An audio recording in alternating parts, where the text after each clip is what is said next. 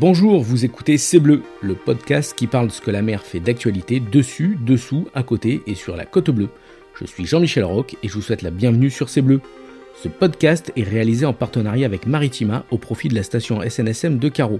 Depuis mille huit cent soixante-huit, ces femmes et ces hommes sauveteurs en mer bénévoles risquent leur vie pour aller sauver celle des autres. Dans la vie civile, ils sont marins, mécaniciennes, architectes, ingénieurs, profs, sapeurs-pompiers, retraités, électriciens. Et en quinze minutes, ils appareillent dans le calme plat ou la tempête, de jour comme de nuit, été comme hiver, pour prendre le large. Alors soutenez-les en faisant un don sur station tiret s n s m point carreau point org ou en venant les rencontrer sur le port de Carro. En soutenant par vos dons les sauveteurs en mer de la station de Carro, vous participez à écrire la grande histoire du sauvetage en Méditerranée et sur la Côte Bleue.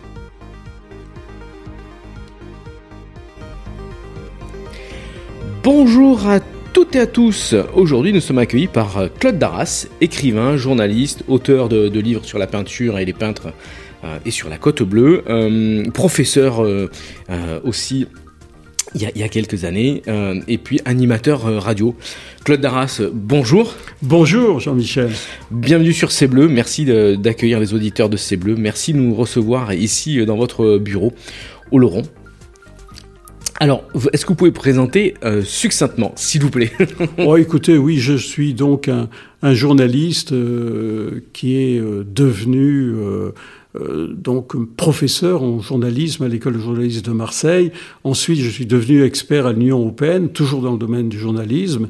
Et aujourd'hui, ben, vous savez, il, il n'y a pas de...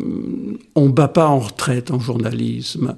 On est toujours journaliste. On est toujours sur le pont. Voilà. Comme, et, comme à la S N S M. Voilà. Et je continue à écrire. Et vous, a, vous avez sorti dernièrement un livre sur euh, Louis Toncini. En effet. Voilà. En effet. Alors, chers auditeurs, vous l'avez compris, aujourd'hui, on va parler culture, on va parler artiste, on va parler peinture et peintre de la Côte Bleue. Et vous allez voir l'importance qu'a la Côte Bleue euh, pour les peintres, les grands peintres, les petits peintres. Vous allez voir, il n'y a pas de, il n'y a pas de division, hein, il n'y a pas de division un, de, de Ligue un ou de, de Ligue deux. C'est vraiment euh, la peinture en général, les couleurs, la mer, le calcaire. On va revoir tout ça et vous allez voir, ça fait un super tableau. Alors avant, on, on va un peu se... On va un peu présenter le, le, là où on va poser notre chevalet. Alors, nous sommes sur, sur la Côte Bleue, évidemment, et, et cette Côte Bleue, qui est aussi appelée la, la chaîne de, de la Nerthe ou chaîne de l'Estaque, elle s'étend sur vingt-huit kilomètres de long et, et huit kilomètres de, de large, entre l'étang de Berne et la, la Méditerranée. Le point culminant, c'est la tête d'Auguste. Euh, ça culmine à deux cent soixante-dix-huit mètres, et il y a un littoral de soixante kilomètres de long. Si vous avez envie de faire le, le sentier du littoral, prenez de bonnes paires de chaussures, allez-y, c'est super sympa. Et il y a une superficie de deux cent vingt-quatre kilomètres carrés. Et cette Côte Bleue s'étend de l'Estaque à Lavéra. Alors, quand on part de l'Estaque et qu'on file vers Lavéra, on, on traverse des villages avec des noms si poétiques. Hein, l'Estaque, le Rove, Ensuès, la Redonne, Carry-le-Rouet, Sausset-les-Pins, La Couronne, Carro et Lavéra. Et donc, cette Côte Bleue, euh, elle est marquée par une couleur euh, qui vient de la pierre. Alors, euh, pour les spécialistes en, en géologie, euh, c'est un massif calcaro-dolomitique karstique de l'âge du Crétacé ou du Jurassique. Ouf. Bon, grosso modo, euh, c'est un calcaire. Et ce calcaire, eh bien, il a des teintes fabuleuses. Il va du blanc, blanc immaculé, au rose, au beige, au jaune clair, au jaune orangé. Et toutes ces teintes, évidemment, euh, ont, ont été appréciées par, par les, les peintres du dix-huitième, dix-neuvième et les nouveaux peintres, vous allez voir, aujourd'hui, ça inspire encore. Et qu'est-ce qu'on faisait dans cette Côte Bleue? Et qu'est-ce qu'on fait toujours sur cette Côte Bleue de, depuis, le, depuis le, le, le dix-huitième, dix-neuvième, Claude? Oh bah, écoutez, je, je pense que depuis le dix-huitième siècle, bon, le, la, l'activité, l'activité est multiple hein, euh, dans ces zones à la fois euh, le littoral rural d'une part, enfin l'intérieur, l'intérieur rural, euh, le littoral évidemment, les métiers de la mer, euh, la, et, la petite pêche, les, la les, petite pêche évidemment, les Saint-Chautons, voilà. Ah, oui, oui, oui, en effet. Et puis bon, vous avez aussi, et vous avez eu raison de préciser euh, ce calcaire rose. cause de la Couronne. Hein, qui, la Couronne est un, est un phare, mais vous connaissez davantage que moi euh, cet endroit où euh, il y a eu une exploitation euh, dès le seizième siècle, l'ex, l'exploitation de, de carrières euh, dont on peut encore voir aujourd'hui euh, les, les témoignages. Sur Marseille, par exemple, euh, la, la, tour, euh, la tour qui est à l'entrée du, du vieux port euh, est en calcaire euh, rose de, de, de la Couronne. Euh, voilà, il y a plein de monuments euh, en Provence, évidemment, euh, entre Aix et Marseille, qui reprennent ce, ce calcaire et ouais. qui a été euh, très tôt exploité par les, les Grecs et, et les Romains.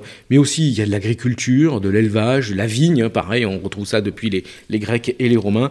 Et enfin, de nos jours, euh, il y a le tourisme, et vous allez voir l'importance du tourisme, et on peut parler aussi de, de l'industrie, de la pétrochimie, euh, toute cette, cette industrie euh, du dix-neuvième qui a aussi influencé les, les peintres. Alors, Claude, parlons peinture maintenant, parlons de tous ces peintres.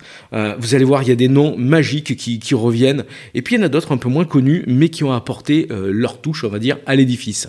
Oui, oui, en effet. Au, au préalable, Jean-Michel... Euh, Permettez que je, je, je précise que allez-y, allez-y. Entre les, les, les mouvements importants qui, euh, qui se distinguent euh, le long du littoral méditerranéen et au cœur de notre belle Côte Bleue, bon, il y a les impressionnistes hein, qui ont découvert les, les joies de la peinture claire, qui ont retrouvé aussi la, la symphonie des couleurs par la division du prisme. Et puis ensuite... Euh, Il y a les fauves, hein, pas ceux de Medrano, mais des peintres qui ont exalté les tons purs en rendant la couleur plus expressive. Et puis vous avez les, les cubistes hein, qui ont décomposé les objets en renouant avec les, les structures essentielles, disons le jeu des lignes et la, la rigueur des volumes. Et puis aussi, à la Côte Bleue, on trouve on, des peintres surréalistes hein, qui ont libéré les pulsions de l'inconscient. Alors ces mouvements, c'est important de le dire parce que euh, on va on va en retrouver euh, des représentants, vous avez raison de dire, de grands formats et d'autres qui le sont moins. Hein. Dans mon ouvrage, d'ailleurs, je n'ai pas hésité à placer Paul Bistagne, qui est un, un peintre, évidemment, provençal, aux côtés de Georges Braque. Je n'ai pas hésité à, à, à placer Paul Cézanne avec... Germain Fabius Brest, Alfred Casile, par exemple, Justin Claverie. Euh, bon, je n'ai pas hésité à placer André Derain, euh, Raoul Dufy, aux côtés de, euh, euh, disons, de, de Maurice Berle ensuite. Enfin, on en parlera un peu plus. Et, et, et pourquoi ces peintres-là euh, viennent ici sur la Côte Bleue ? euh, Pourquoi ils sont euh, attirés par euh, cette couleur, euh, alors la mer, euh, le calcaire, le ciel bleu, euh, les, les pins verts fluo. Voilà. Pourquoi ils viennent ici, sur la Côte Bleue ? Ben écoutez, vous avez commencé à apporter des éléments de réponse en parlant du tourisme, c'est vrai, on, on l'oublie un peu. Au, au tout début, au tout oui, début, voilà, du tourisme. Début. En fait, euh, oui... Euh, Là, on est bien dans le tourisme culturel, quoi. Des, des créateurs, peintres, sculpteurs, dessinateurs, graveurs, bien entendent parler de, de ce littoral méditerranéen. Il, il y en a aussi, évidemment, le long du littoral de l'Atlantique. Mais la Méditerranée est toujours, enfin, c'est, c'est, c'est ça attire. Mare Nostrum, voilà. C'est quelque chose qui est qui et qui phagocyte presque même les plus grands océans. C'est, c'est curieux d'ailleurs. C'est, c'est, ça, alors. Tous, tous ces éléments, tous ces euh, vecteurs euh, qui, qui euh, aident les, les peintres à venir ici, euh, eh bien, ce, ce sont les éléments déjà techniques, parce que euh, au, euh, au, avant, hein, les, les peintres peignaient en atelier, mais maintenant, euh, enfin maintenant, euh, à partir du dix-huitième et forcément euh, au dix-neuvième, avec la technique des, des couleurs, des tubes, euh, ils peuvent prendre leur chevalet, pre- prendre leur toile, prendre leurs couleurs, ils sont plus euh, tributaires euh, de, du vent qui passe, et cetera. Et donc la, la technique des, des couleurs, euh, des tubes de peinture permet de sortir des ateliers et de peindre. Voilà, ça c'est ce qui permet euh, aux, aux, aux peintres de s'installer dehors, et c- cette forme de naturalisme. Voilà. Et puis après, il euh, y a d'autres peintres qui se font un peu les, les, les V R P de, de cette Côte Bleue, je pense à, à Cézanne par exemple, euh, et les autres éléments, c'est euh, ces éléments légendaire, euh, la, la, Grèce, la Grèce éternelle qui se retrouve dans, ces, dans certaines peintures, hein, avec des, des bergers, euh, des scènes de, de, de pastoralisme, des, des scènes de, euh, de pêche, tout ça, ça, ça rappelle la Grèce antique, la, la, la, la, l'époque romaine évidemment. Tout ça, tous ces éléments font que les peintres viennent ici, sur la Côte Bleue, entre l'Estaque et la Lavéra. Oui, vous, vous avez tout à fait raison de, de parler de, de l'atelier d'une part et du plein air. Alors les peintres, parmi ceux que j'ai, j'ai réunis dans cette Côte Bleue, avec évidemment des, des absences hein, plus ou moins euh, déplorables, mais euh, ces peintres-là, il y en a qui, euh, qui peignent beaucoup euh, dans l'atelier. Alors quelquefois, certaines, euh, certains de, de ces artistes ont besoin euh, de, d'illustrations qui leur sont apportées suivant les siècles, suivant les, hein, entre le, le, le dix-huitième et le dix-huitième et le vingtième siècle. Et alors, d'autres ont besoin alors, de sentir, de voir, d'écouter le site. Et beaucoup de peintres, on l'oublie un peu, c'est qu'il y a une représentation plane, c'est un support plat souvent pour la mmh. peinture. Hein. On n'est pas dans la troisième dimension de la sculpture, mais... Euh, Pour parler de la peinture, eh bien, euh, certains arrivent à apporter une troisième dimension avec du relief, et cetera. Mais beaucoup de peintres ont besoin d'être immergés dans le lieu, dans la calanque. C'est ce qui les inspire. Euh, voilà, absolument. Ils ont besoin de ça. Et ils, bon, certains vont croquer dans des carnets euh, quelques, euh, quelques bribes de sites, tout ça.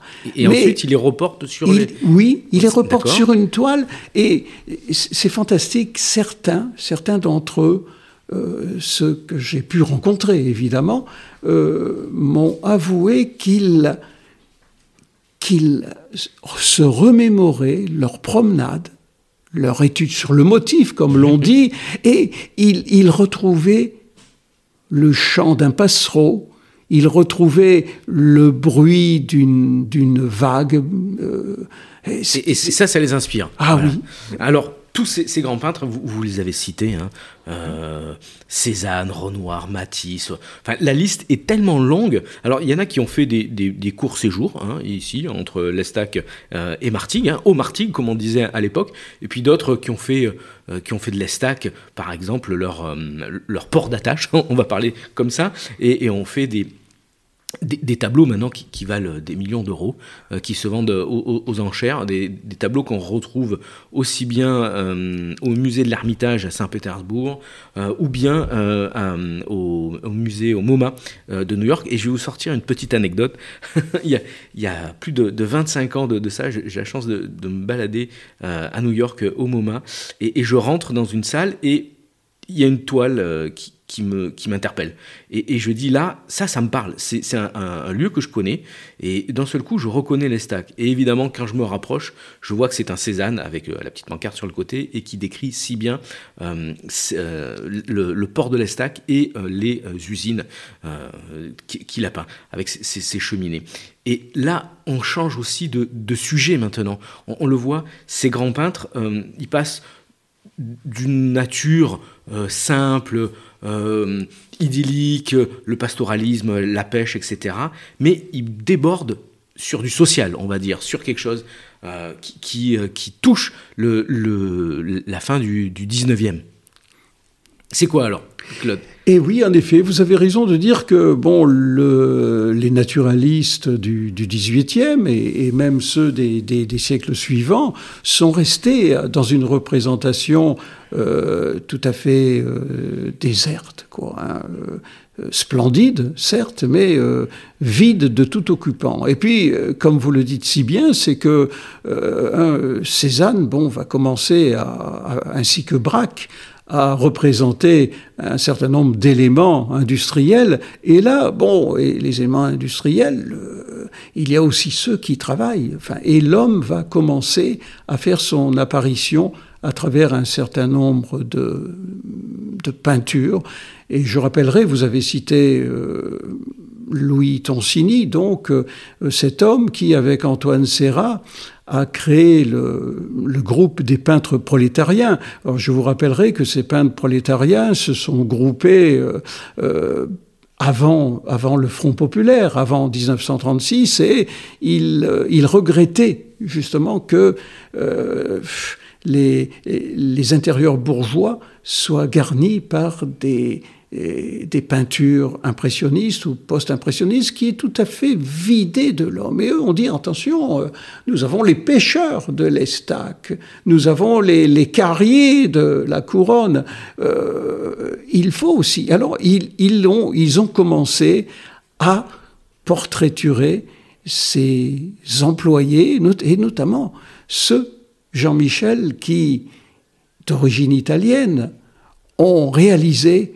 tous nos splendides ouvrages d'art, ces viaducs, ces ponts euh, constitués de pierres taillées. Alors ça, c'est pour, pour les personnes qui viennent sur la Côte Bleue et, et qui arrivent à la gare Saint-Charles et qui filent vers Miramas, c'est la fameuse ligne de la Côte Bleue, un ouvrage d'art très très... Enfin, il y a non pas un ouvrage d'art, mais euh, je crois une centaine d'ouvrages d'art, petits, des grands, euh, des viaducs, euh, qui, on, on pense notamment au, au viaduc de la Calanque euh, des Eaux Salées à côté de la plage du Rouet. Et, et tout ça euh, fait que les peintres, bah, ils viennent à, à l'Estaque. Hein. Euh, L'Estaque, c'est au, vers, vers mille huit cent soixante-dix, entre mille huit cent soixante-dix et mille neuf cent quatorze, c'est the place to be, c'est, c'est, c'est, c'est l'endroit où il faut être. Euh, pourquoi ? euh, Parce qu'il y a... Donc le, le tramway électrique, à l'époque, qui, qui va jusqu'à l'Estaque, euh, les grands armateurs ont leur... Euh maisons, non pas des bastides, hein, mais des maisons au bord de l'eau avec des terrasses, et sur ces terrasses, ils peuvent voir arriver leurs bateaux. Euh, ils invitent les peintres. Euh, les peintres font évidemment des peintures et, et, et les offrent.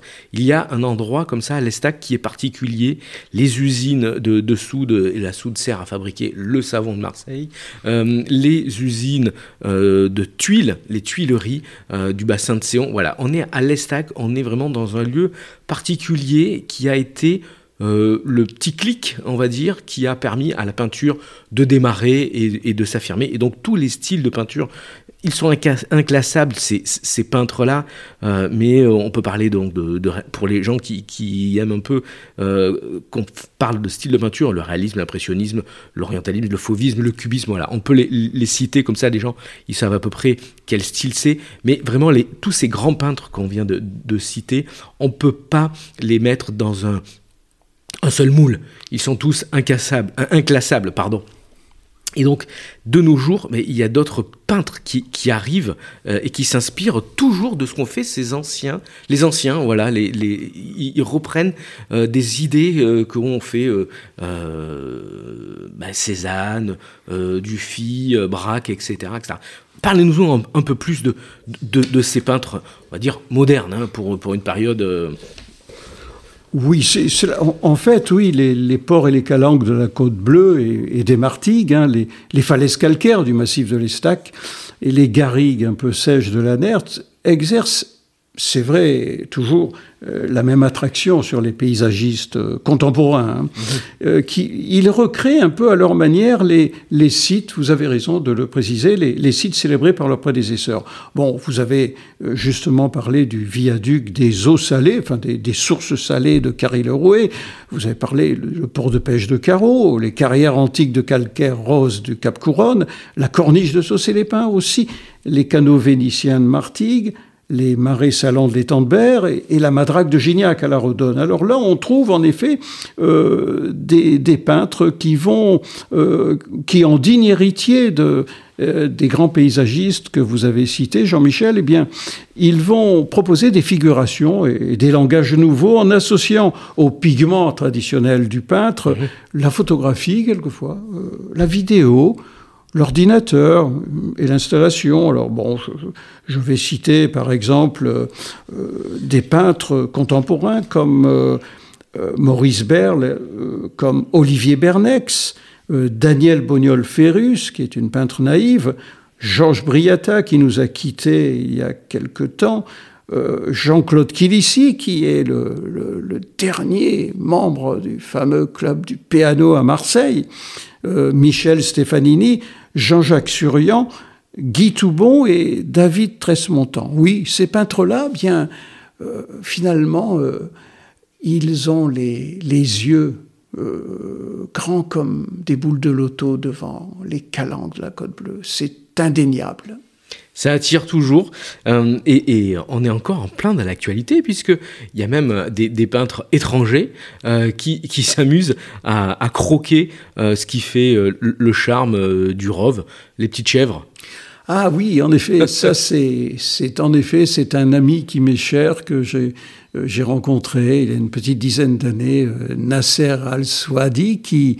qui a un succès phénoménal. C'est un peintre et en même temps, il travaille le fer d'une façon étonnante. Il est yéménite, euh, c'est ça ? Il l'est, en effet. Il est yéménite et il a un grand succès. Il a, il a deux galeristes à Paris et il a un grand succès euh, en ce moment, euh, euh, dans l'été deux mille vingt et un, un grand succès euh, dans les Émirats euh, arabes. Et, et, et, et ce garçon, c'est, c'est curieux quand... Euh, Je l'avais rencontré, euh, il me demande toujours un peu des nouvelles de mon écriture et je lui disais que je, je préparais un ouvrage sur les pins de la Côte Bleue. Ah, fait la Côte Bleue, ah c'est ça, j'en ai entendu parler, mais c'est Martigues, c'est... C'est Bandol, la Côte Bleue. Non, enfin, je, je, je lui ai expliqué un peu ce qu'était la Côte Bleue. Alors, euh, quelques temps après, j'ai eu la surprise, au bout d'un mois, un mois et demi, il m'appelle, il me dit « Claude, écoute, viens dans ma, mon atelier à Marseille, euh, euh, j'ai réalisé quelque chose. » Alors, je me rends chez lui, dans son magnifique euh, atelier qu'il a à Place Thiard, à Marseille. Et puis, il me montre un triptyque qui figure des chèvres du Rove. Les, je dis, les fameuses alors, chèvres du Rove.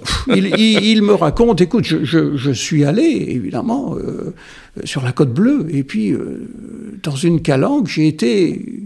Curieusement, je m'attendais à... Bon, je ne m'étonnais pas de voir des mouettes, ou des, des goélands, comme vous les appelez ici. Euh, mais quand j'ai vu les chèvres, j'ai dit, tiens, j'ai, je me suis rappelé les, les, les chèvres de, de ma campagne à, à Sana. Et là, euh, si tu regardes bien ces, ce triptyque, eh bien, au fond, eh bien, il y a, il y a des histoires. Je lui dis, mais qu'est-ce qu'il y a tu des histoires? Non, je vois des, des signes, tout cela. Oui, oui, Claude, ce sont... En fait, je... traduit dans le fond de ce triptyque qui représente des chèvres du Rove, eh bien, je, j'inscris des bribes d'histoires qui sont, qui sont données par les dix heures de bonne aventure à Sana. Ce sont des gens que vous rencontrez. Euh, wow. et, euh, ils ont, ils ont une brouette. À l'intérieur, il y a quelques, quelques effets, quelques fruits et légumes qu'ils vendent pour un peu, pour essayer d'améliorer leur ordinaire. Et donc, mes fonds de tableau, ce sont des histoires. Waouh! Donc, on retrouve. C'est, c'est, c'est fou parce que la Côte Bleue, c'est des paysages, mais c'est aussi des histoires d'hommes. On vient de le voir, les peintres, les, les personnes euh, qui ont travaillé dans ces usines euh, sur euh, l'Estaque, ce sont des personnes souvent d'origine italienne ou, ou grecque. Voilà. C'est un lien, la Méditerranée, euh, la Côte Bleue, c'est, c'est vraiment un, un lien qui unit les hommes par des histoires communes. Voilà, donc je, je pense qu'on a fait le tour de tous ces, ces peintres. Euh, je voudrais finir par quelques recommandations. Et évidemment, euh, si vous avez envie de peindre, si vous avez envie de, de vous rendre sur la Côte Bleue, euh, faites bien attention, il y a des terrains privés, il faut demander l'autorisation euh, du propriétaire. Ensuite, si vous approchez un peu trop de l'eau, faites attention. Euh, ne posez pas votre chevalet sur, sur les rochers, dans les calanques, ça peut glisser. Euh, si vous tombez à l'eau, euh, la S N S M de Carro viendra vous chercher, mais, mais, mais pas l'inverse. Voilà, on va clôturer Ce, ce, ce magnifique podcast sur la Côte Bleue vue vu par les peintres avec Claude. Claude, est-ce que tu as un, un, un souvenir euh, concernant la Côte Bleue vue par les peintres? Quel est ton, ton meilleur souvenir, euh, ton meilleur tableau? euh, Raconte-nous euh, euh, cela. Euh, un des tableaux, euh, un des tableaux c'est, c'est donc Guy Toubon qui, qui connaît beaucoup euh, l'Estaque et la Côte Bleue, puisqu'il habite lui-même. Il, il habite Sausset-les-Pins et, et ses souvenirs, c'est, c'est, c'est en fait euh, de le voir sur place euh, au gré de certaines, euh, certaines prises de motifs à Niolon. C'est, c'est de le voir euh, croquer avec une rapidité déconcertante de croquer des carnets de dessins euh, volumineux, hein, un, un peu plus que notre, notre papier ministre euh, habituel, et de le voir avec, euh, avec l'aquarelle ou même le, le, le, euh, le, le, le crayon de couleur. Et, il, et ces dessins, ces, ces carnets de croquis, eh bien... Au fil des années, et au fil des années, euh, Guy Toubon euh, aura euh, quatre-vingt-dix ans euh, en octobre prochain. Eh bien, ces carnets de croquis sont devenus des œuvres à part entière, et les calanques de la Côte Bleue y sont très nombreuses. C'est sur sur magnifique souvenir, euh, cette magnifique histoire qu'on va finir ce. Ce podcast, ce podcast, pardon.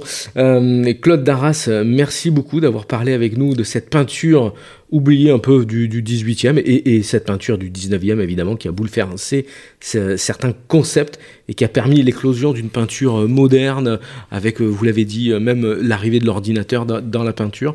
Alors, si vous avez envie de pratiquer la, la peinture dans les calanques, prudence, n'allez pas glisser sur un, un, un rouchet tout mouillé. Rapprochez-vous d'un, d'un, d'un club de peinture local. Alors, si vous êtes intéressé par la Côte Bleue et les peintres euh, qui l'ont so- si joliment dépeints, achetez le livre de Claude Darras, La Côte Bleue vue par les peintres, et le nouveau euh, bouquin, le nouveau livre que vous avez sorti sur Louis Toncini, qui est aux éditions euh, Chopin à Paris. Oui. Donc Louis Toncini, le, le maître de Le maître de Rive-Neuve. Voilà, le maître de Rive-Neuve. Ça, c'est déjà un, un voyage, rien que dans le titre. Alors, surtout, surtout, n'oubliez pas d'aller soutenir en partenariat avec Maritima les sauveteurs en mer, avec vos dons sur station tiret s n s m point carro point org ou par vos achats sur la boutique de la S N S M, ou encore à venir les rencontrer à Carro tous les samedis matins. Nous sommes sur le port, à côté du marché aux poissons. Si vous nous avez suivis jusque-là, merci à vous. N'hésitez pas à commenter ce podcast sur les réseaux sociaux si cela vous a plu, si c'est bien ou même pas bien. On est à votre écoute, on reste en contact par l'email s n s m point carro arobase gmail point com. N'hésitez pas non plus à nous faire part de vos idées d'actualité en rapport avec la mer, ici sur la Côte Bleue, entre l'Estaque et la Véra. On se retrouve dans quinze jours pour un nouveau podcast de C'est Bleu avec un nouvel invité. Merci Claude, merci encore, bon vent. Merci à vous Jean-Michel pour ces beaux souvenirs égrenés ensemble. Merci, au revoir Claude.